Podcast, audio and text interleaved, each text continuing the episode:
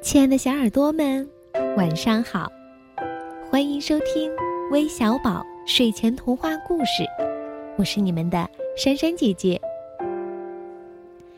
又到新的一周了，珊珊姐姐啊，只想问大家：微小宝任性的周年庆活动，你参加了吗？只要在我们的微信公众平台，编辑告诉我们你最喜欢我们讲的哪个故事。说出理由，就有机会赢得云南六天五晚双人游的贵宾券哦！就这么简单，赶紧来参加吧！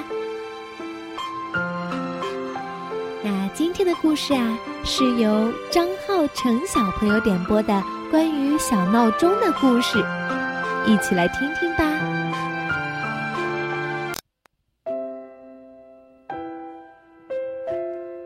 小袋鼠喜欢睡懒觉，太阳升得老高了，它还在呼呼大睡。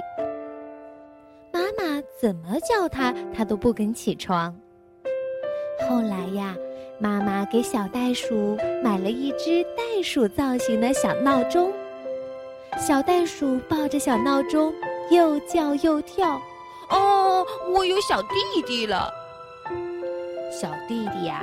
不喜欢睡懒觉的哥哥，妈妈一边上发条一边说：“他明天还要叫你早早的起床呢。”小袋鼠摸摸小闹钟，感觉冷冷的，他怎么不说话呢？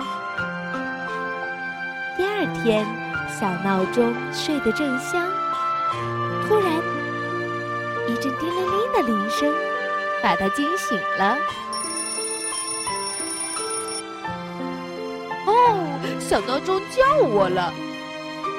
小袋鼠开心的大叫起来。过了一会儿，小闹钟不响了，任凭小袋鼠怎么摇，就是不响。哼，你不响，我就再去睡觉了。小袋鼠又钻进了被窝。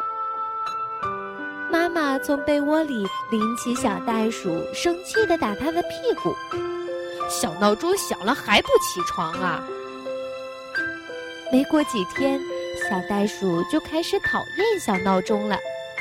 它用毛巾盖住小闹钟，可当小袋鼠该起床的时间，小闹钟依然大叫。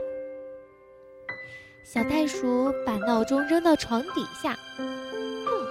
让你每分钟都是晚上，看你还叫不叫？第二天清晨，床底下的闹钟依然准时大叫。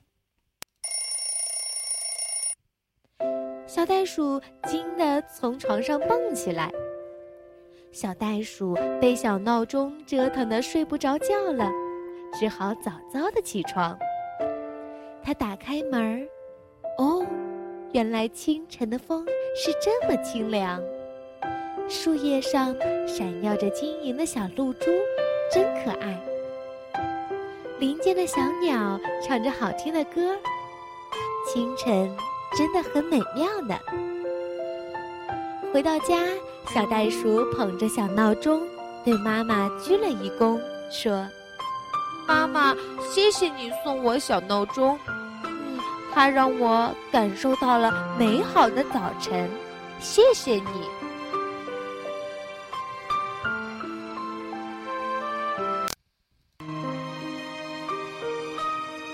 好了，小朋友们，时间不早了，我们也该睡觉了。